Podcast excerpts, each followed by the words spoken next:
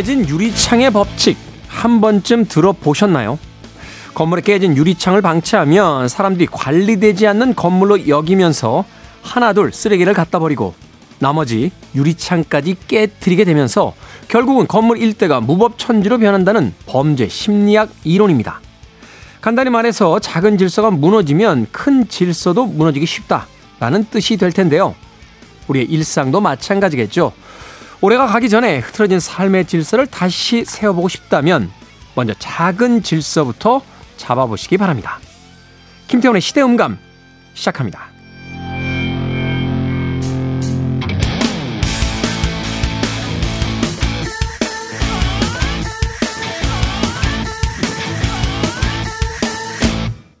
그래도 주말은 온다. 시대를 읽는 음악 감상의 시대 음감 김태훈입니다.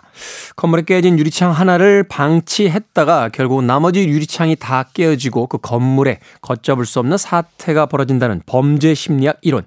깨진 유리창. 우리 일상에도 아주 가볍게 대응해 볼 수 있을 것 같습니다.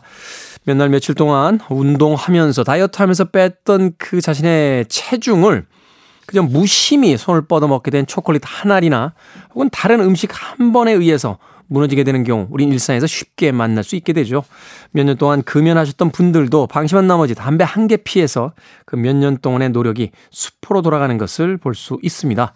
자, 연말이 가까워지고 있고 이제 연초 새해를 맞이할 시기에 다가가고 있는데 새해가 되면 언제나 거창한 새해 계획을 세우죠.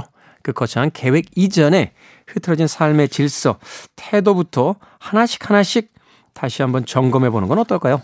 아침에 눈 뜨면 이부자리 정리하기, 매일 5분간 책상 정리하기, 건강한 음식 하루에 한 번씩은 꼭 챙겨 먹기 같은 것들 말입니다. 김태훈의 시대 음감, 시대 이슈들을 새로운 시선과 음악으로 풀어봅니다. 토요일과 일요일, 일라드에서는 낮 2시 5분, 밤 10시 5분 하루에 두 번 방송이 되고요. 한민족 방송에서는 낮 1시 10분 방송이 됩니다. 팟캐스트로는 언제 어디서든 함께 하실 수 있습니다. 자, 본조비의 음악 듣습니다. Keep the Faith.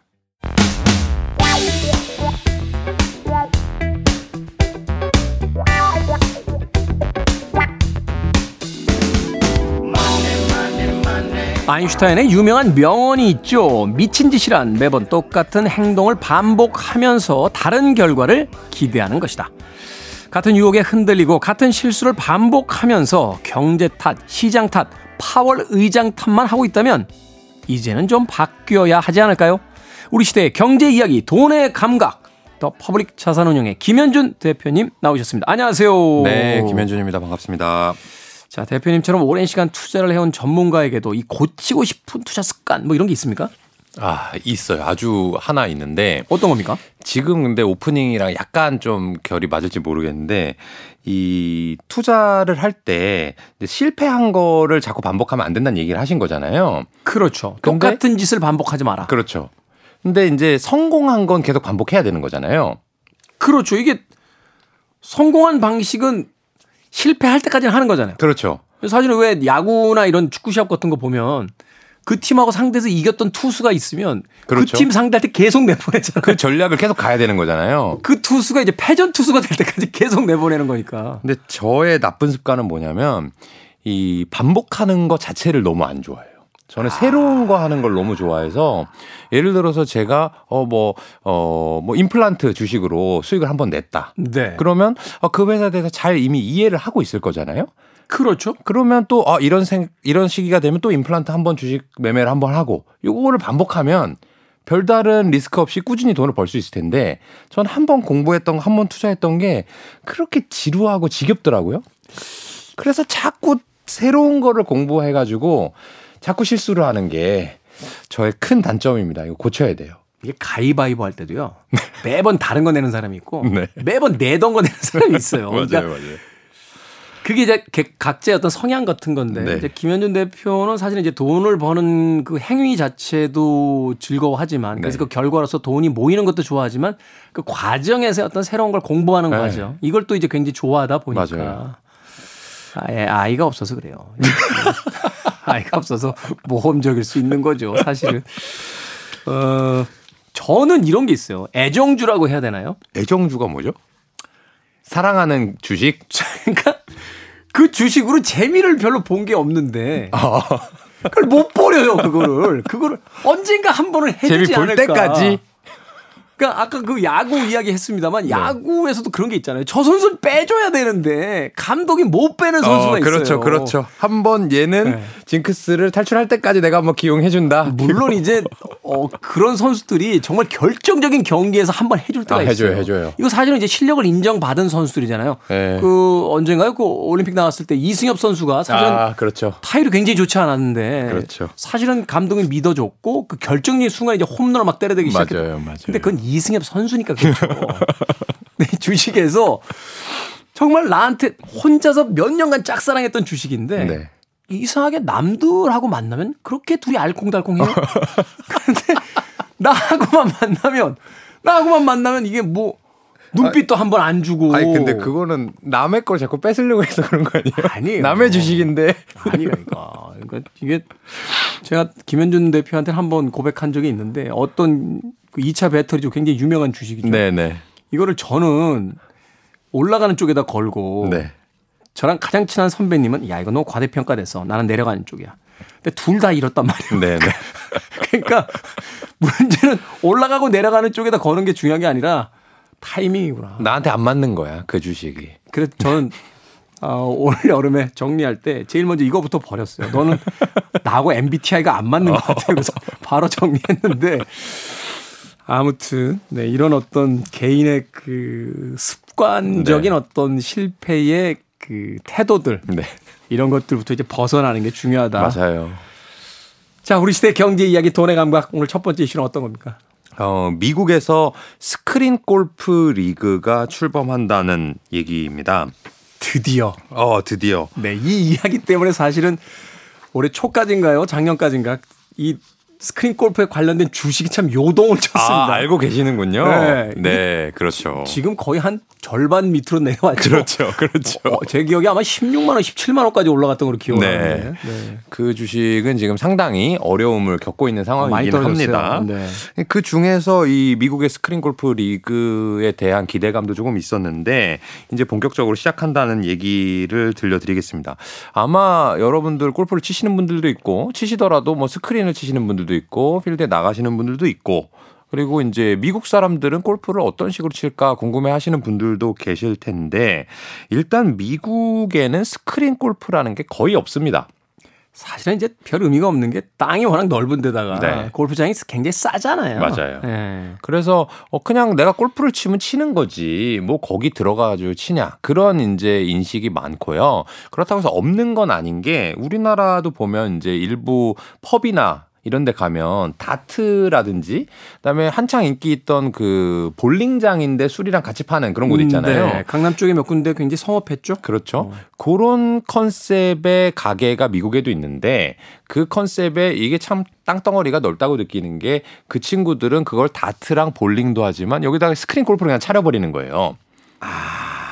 그래서 아예 열린 공간입니다. 음, 네. 열린 공간인데 내가 이제 식사를 하는 그 테이블 뒤에 스크린 골프장이 하나씩 있는 거죠. 음. 그렇게 해서 각자 어 나 골프 한 타 치고 얘기도 하고 뭐 그런 식의 게임장 및 펍을 이제 겸용으로 한 그런 건 있긴 있습니다만은 우리나라처럼 이렇게 골프 방 해서 아 우리는 골프장에 지금 안 가지만 골프 연습을 할 겸 뭐 같이 놀 겸 들어간다라는 개념이 현재는 없고요. 네. 그다음에 이제 미국의 전반적인 골프의 상황, 골프 산업의 상황을 말씀드려 보면은 미국에서도 이 MZ 세대들이 골프를 외면하고 있어요.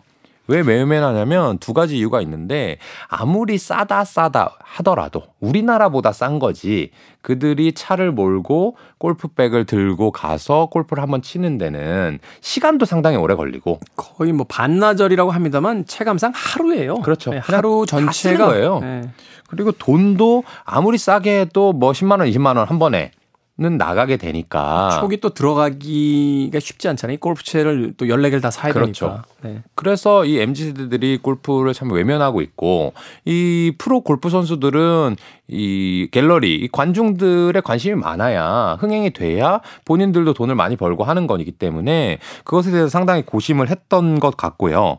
그러다가 어 하나 더 이제 골프 산업에 대해서 말씀드려 보면 이 사우디아라비아 중동 쪽에서 네. 이 미국 골프 리그라고 하는 PGA를 대항하기 위한 이 골프 리브 골프라는 그 대회를 만들었어요. 네. 그러면서 이 오일머니를 등에 업고 PGA 선수들을 돈을 엄청나게 주면서 다 데려가는 거예요. 어. 그러다 보니까 어, PGA 인기가 점점 시그러들 사그라들 수밖에 없는 그런 문제가 생겼거든요. 그래서 이것을 이제 어, 타개하기 위해서 가장 유명한 선수들이죠. 타이거 우즈와 로리 맥킬로이라는 선수가 어, 이제 우리 일반 골프 리그도 하는데 어, MZ 세대들이 좋아하게끔 음. 이 플레이 시간도 좀 짧게 하고 대단히 움직일 필요도 없고 하는 이 스크린 골프 리그를 만들겠다 이렇게 아. 얘기를 했고요. 많은 선수들이 여기에 이제 동조를 하면서 이제 곧 이 리그가 시작될 거라고 합니다. 이 우리나라 골프하고 스크린 골프하고 차이점만 말씀드리면 네. 기본적으로는 이 화면이 있죠. 화면이 네. 있는데 그 화면이 아이맥스 영화관만큼 큽니다. 엄청나군요. 네. 그리고 거기에 2,000명 정도 관중이 들어가는 스타디움인 거예요. 아. 거기에서 스크린 골프를 보여주고요. 그다음에 우리가 이제 스크린 골프를 쳤을 때 실제와 다른 점 중에 하나가 이 뭐 러프 그 다음에 어프로치 뭐 벙커라고 하는 short game을 치는 곳은 조금 구현이 어려웠는데 사실은 그게 이제 지형이 바뀌어야 되니까. 그렇죠. 근데 지형을 만들어 버렸어요, 얘네는.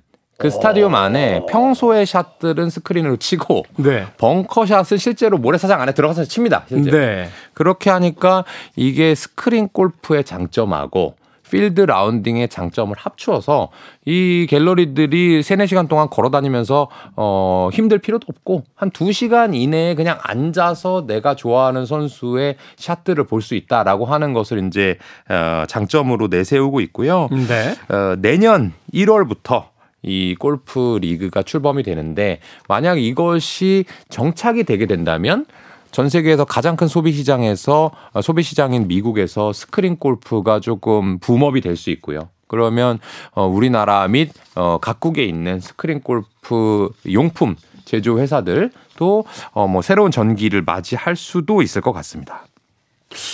야, 이거는 일종의 하나의 스포츠의 실험이 되겠네요. 아예 새로운 장르 어, 음. 종목이라고 해도 어 무방할 것 같아요. 사실 이제 이 스포츠가 굉장히 지금 활성화되어 있는 시대에 이제 이 그렇죠. 스포츠와 이제 필드 스포츠의 어떤 그 결합 같은 형태인 거잖아요. 그러네요. 뭐 어. 롤드컵 이런 얘기 하잖아요. 네. 그것도 상당히 인기 있는 종목이고 이제 아시안 게임 뭐 이런 데도 진출한 걸 보면 어 요것도 하나 생길만 하죠.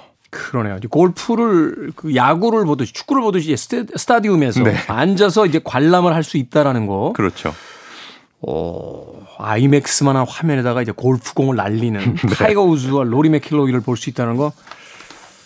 어찌됐건 이제 출발을 하면 굉장한 화제를 모을 것 같습니다. 네. 그런데 이제 어, 사실은 이제 국내를 뺀 나머지 지역에서는 이제 골프가 사양 스포츠화돼 있잖아요. 네, 네. 젊은 세대들이 더 이상 이제 하지 않는다. 뭐 우리나라에서 사실은 이제 코로나 시기 이후에 보면 그 중고 마켓에 골프채가 그렇게 많이 나와 있더라고요. 그렇죠. 그렇죠. 모두 시작했다가 네. 모두 포기하는 단계에 이르렀죠, 지금. 얼마 전에 그, 어, 인터넷 그 동영상 사이트에 성시경 씨의 골프론이 굉장히 화제가 된 적이 있어요. 골프 론. 네. 그러니까 골프란 뭐냐? 어. 아, 골프에 대해서 설명을 해 어, 주시는데 네. 뭐예요? 그 골프란 이런 거다. 말하자면 어, 어제 어제 저녁에 너무 성공적인 데이트를 맞추고 서로 가볍게 입맞춤도 하면서 음.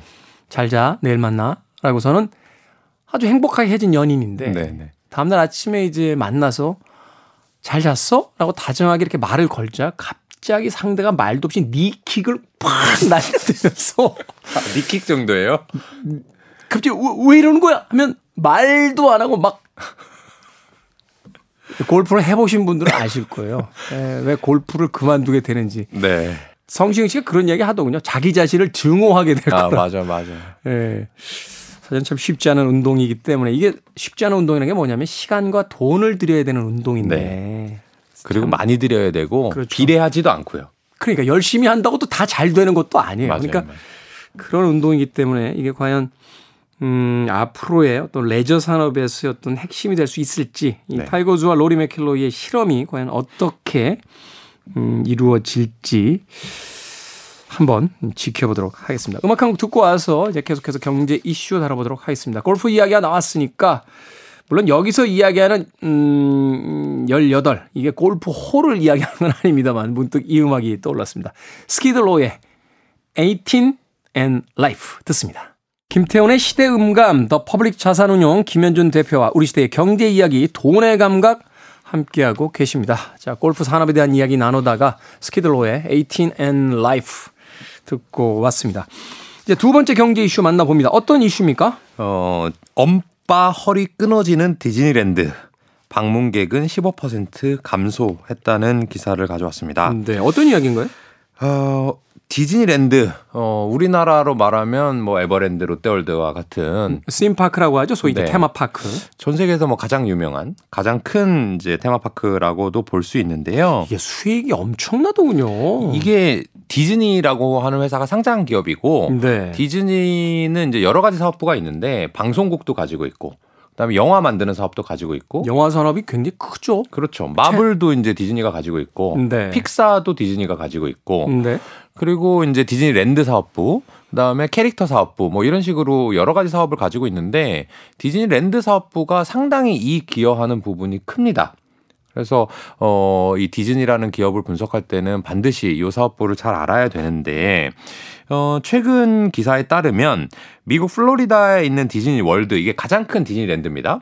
여기를 전부 다 정말 잘 즐기기 위해서 필요한 돈이 와, 이거 엄청나요. 일단 시간이 6박 7일이 필요합니다.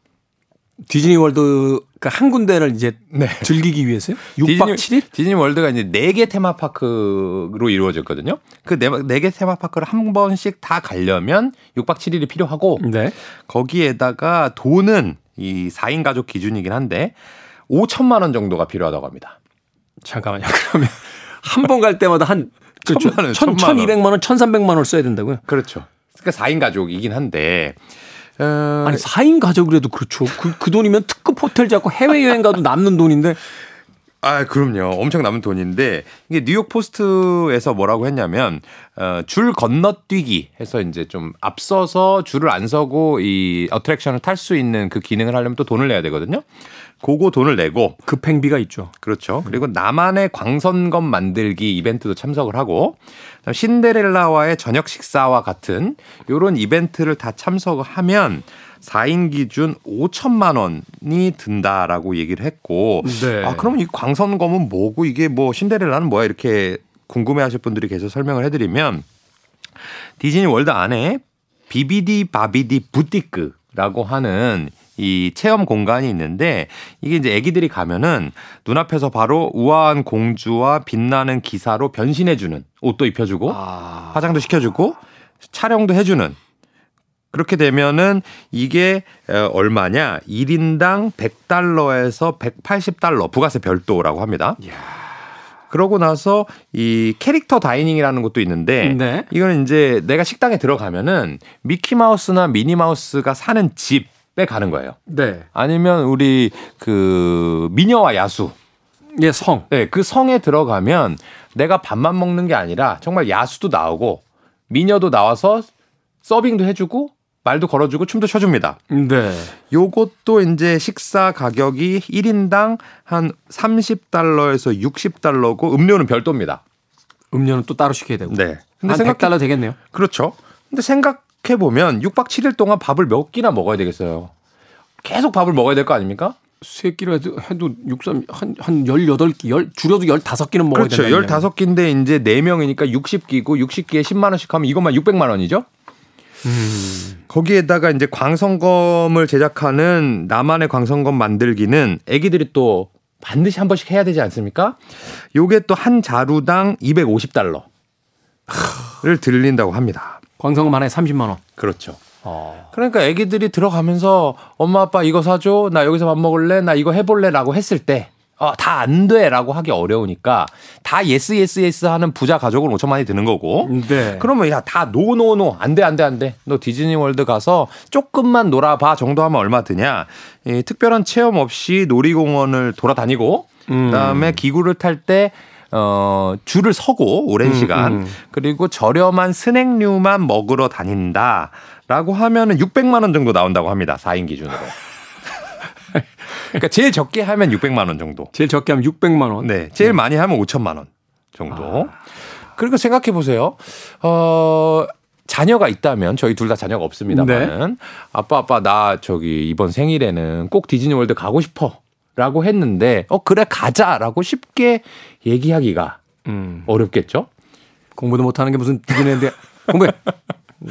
그리고 가려고 해도 그 마음이 얼마나 안 좋겠습니까? 이게 그렇죠. 정말 인터넷 알아봤더니 최소 600에서 최대 5천만 원이 든다고 하는데 몇 년에 한 번이나 가는 거예요. 사실 이제 아이들이 크고 나면 더 이상 안 갈 테니까 이게 이제 어린 나이에 한 번쯤 가주는 건데. 그렇죠. 아기가 둘이 있다고 하면 한번한 번만 가도 1억입니다. 그렇게 쓰면. 어. 근데 이제 생각을 해보면 이 디즈니랜드가 얼, 얼마나 어, 이 가격을 많이 올릴 수밖에 없었냐 하면 우리가 2020년, 21년, 22년 생각해 보세요. 네. 코로나19 대유행으로 사람들이 격리하고 재택근무하고 뭐 언택트 시대였지 않습니까? 그럴 때 디즈니랜드를 아무도 안 갔을 거예요, 아마도. 네. 그러니까 디즈니가 상당히 힘들었을 거고 그러고 나서 우리나라 영화관이 가격 올린 것처럼 이 디즈니랜드, 디즈니 월드도 가격을 많이 올린 거예요. 음. 그 가격을 많이 올렸을 때 몇 년간 쉬었으니까 reopening 경제 재개가 되면서 이 가족들이 부모님들이 아기들을 데리고 한 번씩은 간 겁니다. 2022년에. 네. 그런데 한번 갔더니 이제 등골이 휘는 거죠. 그래서 다시는 못 가겠다 하면서 방문객이 급감하고 있어요. 음. 그래서 아까 제목 때 말씀드린 것처럼 올해 이 올랜도에 있는 디즈니 월드 방문객이 15%나 감소했다라고 하고요. 디즈니의 경영진도 이것을 인정을 했습니다. 그러면서 어 그럼 앞으로 너네 어떻게 할래?라고 물어봤더니 어 사람마다 휴가 방식이 다르니까 거기에 좀 맞춰서 다양한 옵션을 좀 제공하려고 노력하고 있다. 좀 돈을 적게 들여서 올 수 있는 방법이라든지 아니면 꼭 몇 박 며칠이 아니라 뭐 1박 2일만이라도 즐길 수 있는 걸 마련한다든지 이런 옵션을 해서 어 다시 한번 이제 방문 계획을 끌려고 하고 있는데 어 그거는 절치부심 하는 모습을 지켜봐야 될 것 같고요. 제가 오늘 여기서 말씀드리려고 하는 건 뭐냐면 우리가 2022년부터 23년까지 어 여행을 많이 가. 뭐 보복 소비를 했어. 이제 화장품 많이 할 거야. 어 여행 가서 디즈니랜드, 디즈니월드 이런 데 많이 갈 거야라고 했었단 말이죠. 네. 근데 지금 2023년이 다 지나가고 있습니다. 이제는 우리가 reopening이라는 단어를 머릿속에서 지워야 돼요. 음. 이건 많이 지나갔어요. 이제 다시 어떻게 보면 정말 옛날 우리가 기억도 안 나는 2018년, 2019년과 같은 평상시의 소비는 어떻게 했지? 그때는 기업들이 돈을 어떻게 벌었지 하는 쪽으로 어 재빨리 옮아가지 않으면 어 리오프닝만 머릿속에 넣고 있다가는 사실은 이렇게 디즈니랜드의 수익이 감소한 것처럼 여러분들 투자도 어 위험에 빠질 수 있다는 점을 말씀드리고 싶었습니다. 한편으로 생각하면 이렇게 이해를 해야 될 것 같아요. 우리가 이제 코로나 시기를 겪으면서 이 코로나 끝나고 일상을 회복해야지 일상으로 돌아가야지 과거처럼 돌아가야지라고 했습니다만 그때도 분명히 이야기했던 게 분명히 옛날로 돌아가지 못한다. 음. 아, 어딘가 다른 곳으로 가게 될 거다. 네네. 네. 이 경험들을 가지고 또 시간이 흘렀기 때문에 그렇다면 우리가 도착해 있는 2023년이 과연 코로나 시기 이전에 2018년, 2019년이냐 음. 아니면 전혀 새로운 곳에 와 있느냐 여기에 대한 생각을 조금 깊게 해볼 네. 타이밍이 아닌가 하는 생각이 듭니다. 그나저나 뭘 타길래 6박 7일 동안 5천만 뭐 원이 듭니까? 저도 제가 예전에 그 유니버셜 직원이었어요. 아, 그렇죠. 네, 30대 때 유니버셜 뮤직이라는 그 음반 직배사에서 이제 직원 생활을 했기 때문에 매년 그 유니버셜 스튜디오 무료 이용 어, 진짜요? 이 왔어요. 근데 항공권을 안 보내줘서 제가 이제 가진 못했습니다. 아. 네, 무료 프리패스권을 다 줬는데 어찌됐건 어제도 그런 얘기 했습니다만 김현준 대표와 저는 아이가 없는 게 예, 우리의 재테크의 가장 큰 어, 요소는 아이가 없다는 게 많이 써도 됩니다. 네, 저는 5천만 원이 필요 없으니까요.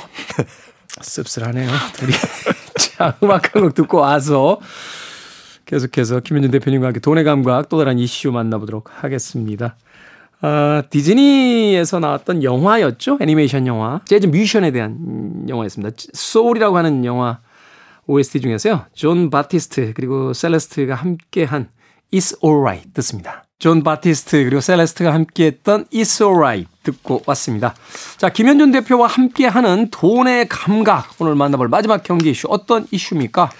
어, 주사 한 방에 30kg을 감량한다는 어, 마치 마법과도 같은 비만약 이 출시됐다는 얘기입니다. 야, 이게 이제 전 세계에서 이게 지금 화제예요. 이게 사실 엄청 화제입니다. 당뇨로 개발이 됐던 약이 지금 비만 그렇죠. 해결책이 됐다는 거잖아요. 맞습니다. 네. 이 약을 만든 회사는 일라이 릴리라는 회사고요. 이 약의 이름은 마운자로라는 약입니다.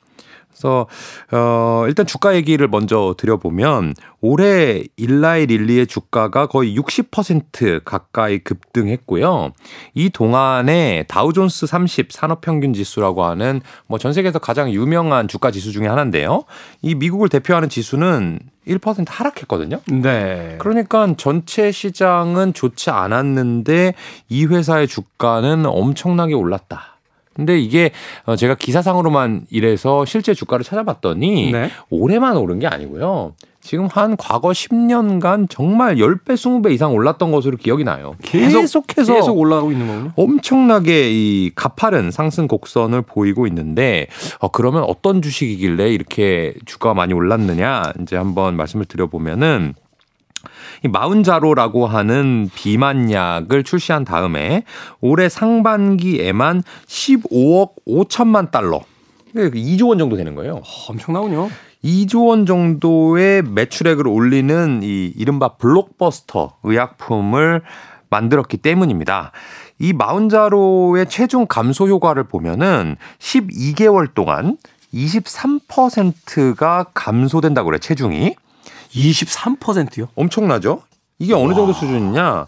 체중 감소를 위해서 비만 수술이라는 걸 하는 경우 있잖아요. 네. 지방을 잘라낸다든지 아니면 이 위를 축소한다든지 이런 수술이 보통 20% 정도 된다 그래요.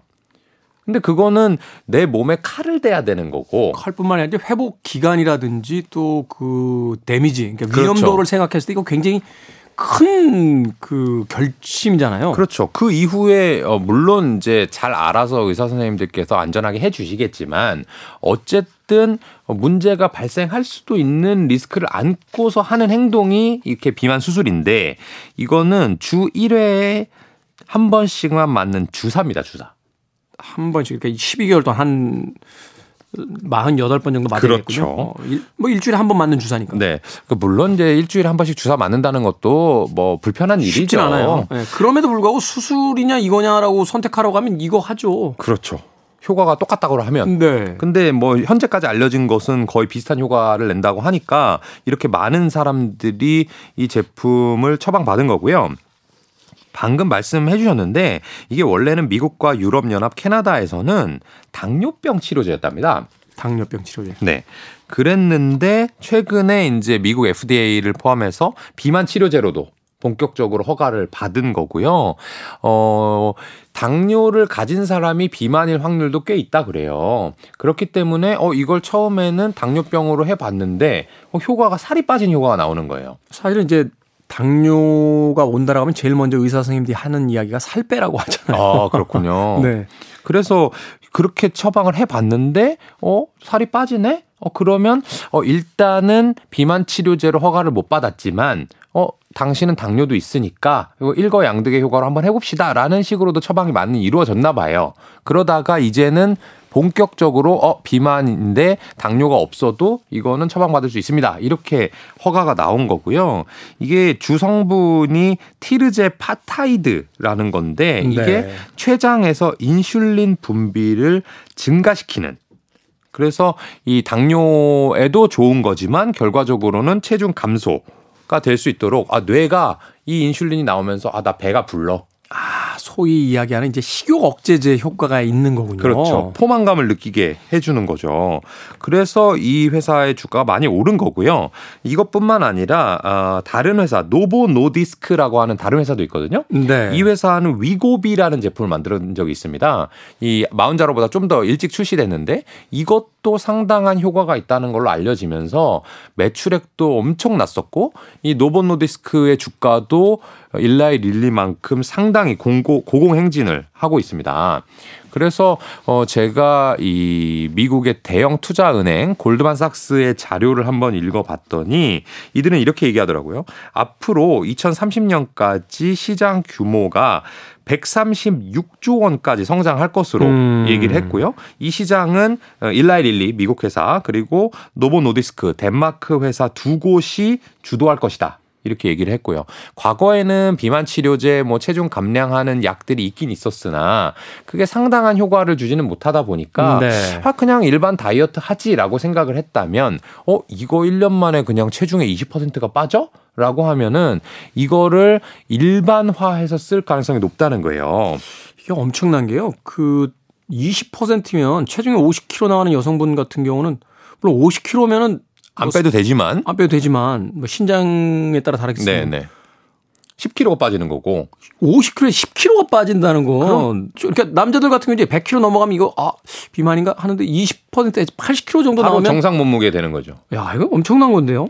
그래서 이제 골드만삭스가 어 이렇게 체중 감량제가 앞으로는 이렇게 쓸 거다라고 얘기를 했대요. 미국에 이제 2030년 되면 성인 비만 또는 과체중의 인구가 1억 5천만 명이 될 것으로 예상이 되고 있는데 그러니까 시장이 그러니까 물론 그분들한테는 안 좋은 얘기입니다만은 시장성이 되게 있는 산업이라고 볼 수 있는 거죠. 비만 치료가 인간이 만든 문명이라는 게 이게 뭔지를 모르겠어요. 그러니까 그렇죠.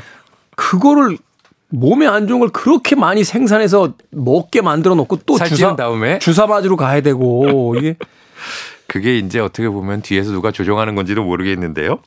그, 그림 그림자 정보로 그렇죠. 너도 벌고 나도 벌고 음. 너네는 찌웠다가 뺐다가 찌웠다가 그런지 음. 모르겠는데 어쨌든 1억 5천만 명 가운데 무려 1,500만 명. 그러니까 비만이나 과체중 인구 중에 10%는 그냥 나는 어 운동도 하기 싫고 식이 조절도 하기 싫고 그냥 요거 일주일에 한 번 맞으면서 내가 살고 싶은 대로 살래라고 할 것 같다는 거죠. 그것을 뭐라고 얘기했냐면 만성적인 체중 관리 시장이 열릴 것이다.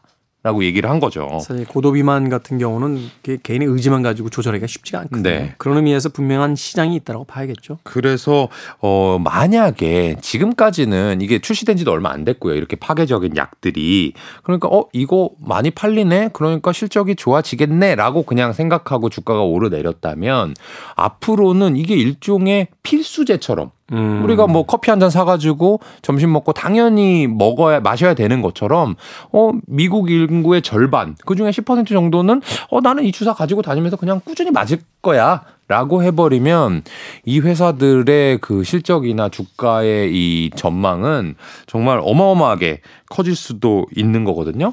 그래서 지금 당장은 이 회사들의 주가가 막 너무 높이 형성돼 있는 것 같아서 부담이 돼 보일 수도 있지만 이 골드만삭스의 이러한 만성적인 체중 관리 시장이라고 하는 테마는 한 번쯤 머리에 염두에 두고 어 진짜 이렇게 되면은 어 달라지겠는데 하는 생각을 가져보게 만듭니다. 네.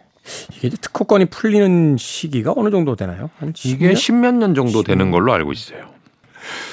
우리가 이제 주식의 주가를 이야기하는 것은 단순한 투자의 이유 때문만은 아닐 겁니다. 아, 어떤 주식의 주가가 오르내린다는 것을 보면 우리의 세상이 어느 방향으로 가고 있다는 것을 이제 눈치챌 수 있는 것이 그렇죠. 아닐까 하는 생각이 들어서 이것은 사실은 이제 재테크의 영역일 수도 있겠습니다만 인문학의 영역일 수도 있고 또 과학의 영역일 수도 있고 또 우리 삶의 영역일 수도 있다는 생각을 다시 한번 해보게 되네요.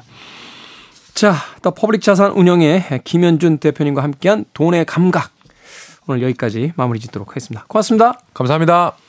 저도 끝인사 드리도록 하겠습니다. 빌리 조엘의 음악 중에서요. You look so good to me. 이 곡에 이어서 블러의 2 오늘 끝곡으로 준비했습니다. 지금까지 시대음감의 김태훈이었습니다. 고맙습니다.